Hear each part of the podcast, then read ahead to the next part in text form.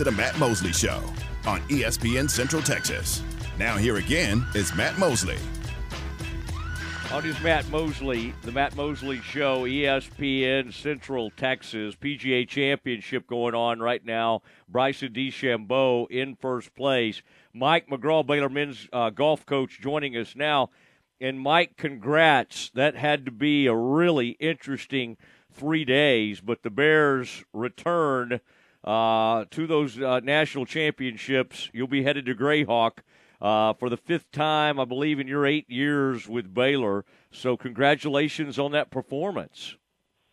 I appreciate that, Matt. Yeah, it was uh, a really great week and actually quite good weather. It was really nice every day, warm and sunny, and a little breezy the middle round, but not bad. And yeah, a great golf course too. It was really interesting. Yeah, I, I wanted to get your take before we talked about some of your players on that Morgan Hill course. It's a very, very private course. I think you told us there were like 36 members. I don't know what in the world you have to do to even be a member there. You had talked to somebody that had played it or spent time there and kind of reviewed some of it with you. What um, what stood out to you, and and what did you like about it, and was there anything that was really punishing about it?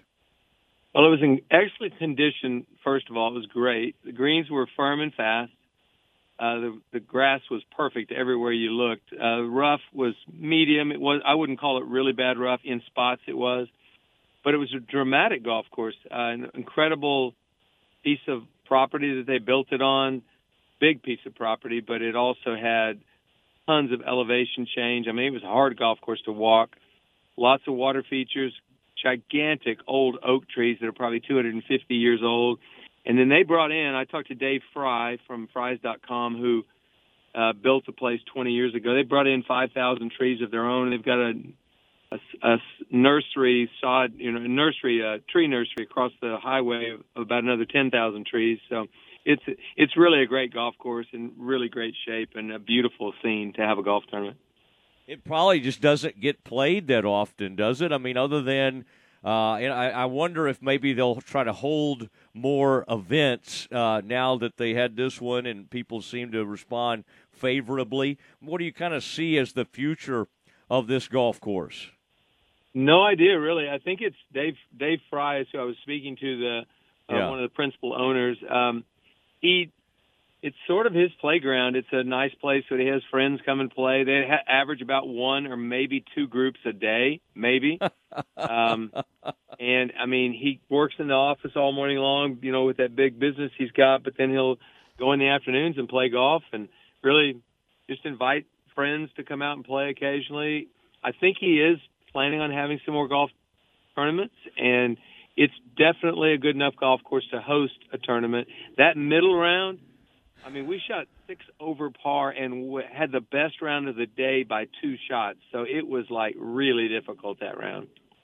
Yeah, I was going to ask you about that. Was it you, you said the weather was kind of nice?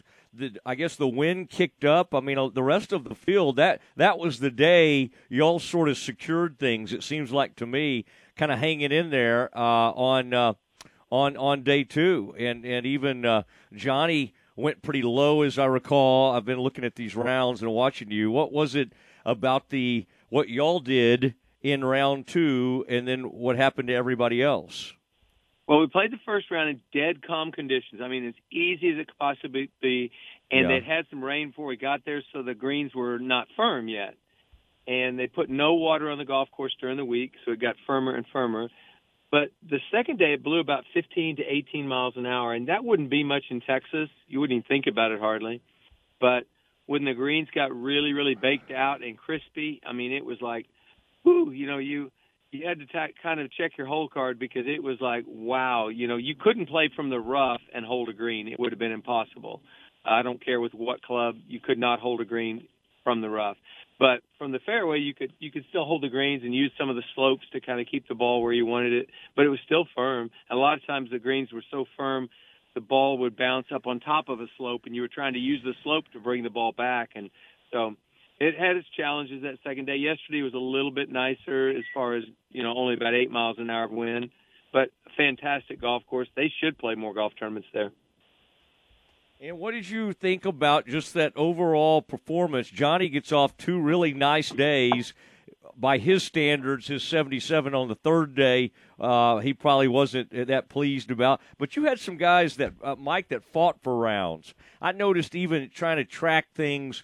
Luke Dossie at one point had a, I mean, a really bad blow up hole. Uh, you know, I think that was that first round but he fought for the round and ends up shooting, I believe, a 75. That seemed to be the story. With I mean, some of your guys were just steady Eddie, a ton of pars, but you did have like Luke, and then of course Drew Wrightson with a, an amazing bounce back on day three.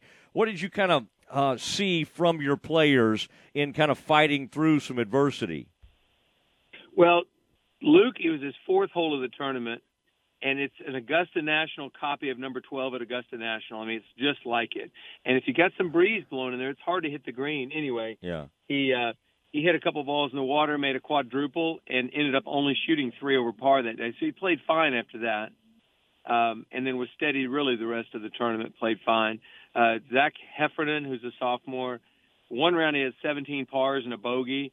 You know, he he was very steady. We could count on him the whole week to give us a number. He didn't make a lot of birdies, only made four in three rounds, which is very low for him, but didn't do a lot of bad things either. Didn't have a lot of bogeys or doubles, and that was really good. Uh, Drew had a really good opening round, shot one under par, and shot 84 the second round. It was like he was like shell shocked. He didn't know what hit him, and I told him, you know, you've been one of our best players, if not our best player this spring overall you're going to come back tomorrow. You're going to bounce back. And oh, by the way, your team is going to need you. And then Mikkel and I were talking, and Drew responds really well to Mikkel and his coaching. So I had Mikkel go with him the entire last round. And Mikkel will tell you it's one of the best rounds he's ever seen in college golf. Not one single bogey the final round with the pressure on and had to get up and down from three really, really difficult spots and just played beautiful golf. No bogeys uh, 69 responding the way he did, and and honestly, he put his team up on his shoulders and took us to the national championship. So, as far as I'm concerned, that is one of the great rounds I've seen since I've been at Baylor. Mike McGraw joining us from Matt Mosley Show, ESPN Central Texas. I mean, can you uh, could you just leave Mikkel uh, with him uh, in these future rounds? I know you can't just focus on only one, but sounds sounds like he did respond well. What is that, by the way? Is there is there just sort of a calming presence, or what what is it that you feel like Drew really connects with uh, uh, Mikkel on? Yeah, I think that's Mikkel's best quality is he, he's smart. He's got a high golf IQ and all that. That's fine, but a lot of guys do and don't mm-hmm. don't have very good effect on their players because you know, I mean, I'll admit through the years, if I've been too intense in in, in uh, competition, that may have held some kids back at times. Maybe, maybe not. But he does have a calming influence.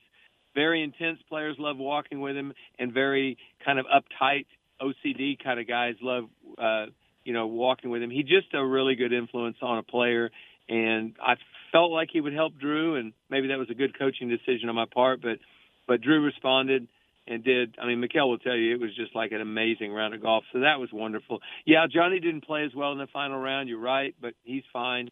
Played two beautiful rounds to get us in position. And I think an underrated player this week was Tyler Eisenhart, who finished about 30th or something like that. But he opened with a 69. We needed that round, and it, it put us right where we needed to be. And it was. And by the way, he didn't have uh, a bogey for the first 27 holes. He just was absolutely on fire, and then had a tough that windy day had a tough back nine, but he played really well this week. It underrated. So what do you what do you kind of do to start preparing uh, for the national championship? Uh, Grayhawk, you know, try to try to start thinking about that course, what it's going to take, what what is it what does it look like, what is this uh, prep going to look like as you try to make sure you are all playing your, your, your best golf at the at the right time? Well, we just did the prep the last three days because the greens at Grayhawk will be baked, burnt out, firm and fast, uh-huh. and the uh-huh. rough will be uh, overseeded ride just like we played, and the chipping areas will all mimic exactly what we just played. I mean, that golf course was set up, even though it's a different style of golf course, uh, one being a desert course and the other being sort of a mountain course. The conditions around the greens were almost identical. So we've kind of done that. I would say Monday, Tuesday, Wednesday that I would drink an extra two or three bottles of water every day uh, if I was a player, and I'm going to ask them to do that because hydration will be important. It's going to be 100 degrees every day we're out there, and so you know I think if you get ahead on hydration, you'll be fine. And then the other thing is what I told, I guess maybe I told you before we played the last event. I'm not sure, but it's like you don't have to do anything special. Now, yeah, you have to play pretty well to contend or win a national championship. No, I'm not saying you don't. I'm saying do what you normally do. Be be who you are normally are. Don't overemphasize anything. Don't make it too big. You can kind of figure out a way to do that. Then you're probably just going to take your good golf to Scottsdale, and that's good golf travels. I've always said that. What did you think about um, like BYU? I, I, mean, that was interesting to me to see to look at some of these programs coming into the conference. You know, I I'm sure you've had respect for that program for a good while, but uh, uh that, that that seems like a pretty impressive team and an impressive group, and they may be the best of the group coming in. Although Houston has a legendary, you know, program. What did you uh, What did you make of the Cougars? Well, they're always competitive. Uh, they make the national championship every few years, just like clockwork. They're they're always a very competitive team. You know they're going to be. Didn't shock me. They played a great final round. That four under par. I mean, that was a seriously good team score the final round. The first day was really easy. The last two rounds were tough. So to shoot four under par was great. They're great coming into our conference. That's really good for the Big 12. Cincinnati, I don't know if you noticed, but they made a regional this year for the first time ever. Uh, Central Florida, obviously, a, a con, you know a perennial solid contender, and then Houston is just about as good as you'd want for a, a historical program. So, yeah, I love what's coming into the conference. And Bruce Brockbank, the coach at BYU, is a former uh, second team All American at BYU. He's a great player and has coached some tons of great tour players. So that that's a great addition to our conference. Who is your favorite U of H player ever? Is it Couples because of the? Uh, obviously, he's probably about as successful as anybody that's ever come out of there. Or was there somebody else? Somebody from those 1980s teams? Anybody jump out at you? My favorite per- player is Bill Rogers. He won eight times on the PGA Tour and the British Open as well, and uh, what makes him my favorite player. He's just a great human being. He's an awesome Christian guy, and he's so humble. And he quit the game when he was still one of the top 40 players in the world. Uh, he he he gave it up because he wanted to be with family, and I have a great amount of respect for him for that. But man, was Bill a good player and an amazing putter. So yeah, Bill Rogers would be my favorite uh, Houston golfer ever. Wasn't his brother good too? Yeah, Rick played here at at uh, Baylor and was a little older than Bill in fact, we just dedicated a tree this last fall to Bill, uh, to Rick's memory uh, on our facility at the Billy. So there's a really nice red oak wow. out there that with a plaque by it. But yeah, yep, good fam- good golfing family, and Bill was a great player at the University of Houston. All right, what what about Oak Hill? Uh, I assume you've been there at some point. I don't know if you played it or not. Uh, where this PGA Championship is being held, a storied golf course. What uh, what do you what what have you thought about this this course over the years? I, I think of one of the most famous ones. Didn't Curtis Strange win one there in '89 or somewhere about uh, about that time?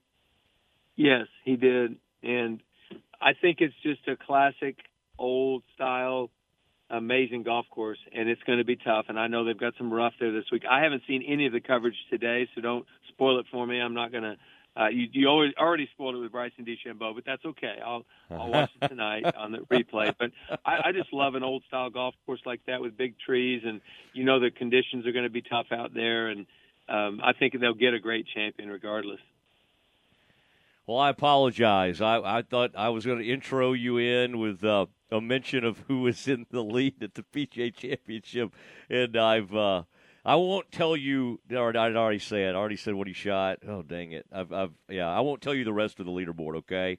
This is the one day. Okay. It's it's okay, Mike, just to turn off the Mosley show after you're on. Okay. I usually would not advise that because I do like talking about that. By the way, what was that? Did did you tell me San Jose State was hosting y'all's regional? It's always kind of interesting when a the team is not in it or a school's not in it that's hosting. Is that right? And what was that? What was that like? Do the do all the players come out there, and does the coach? I mean, is that some heavy lifting when you host one of those things?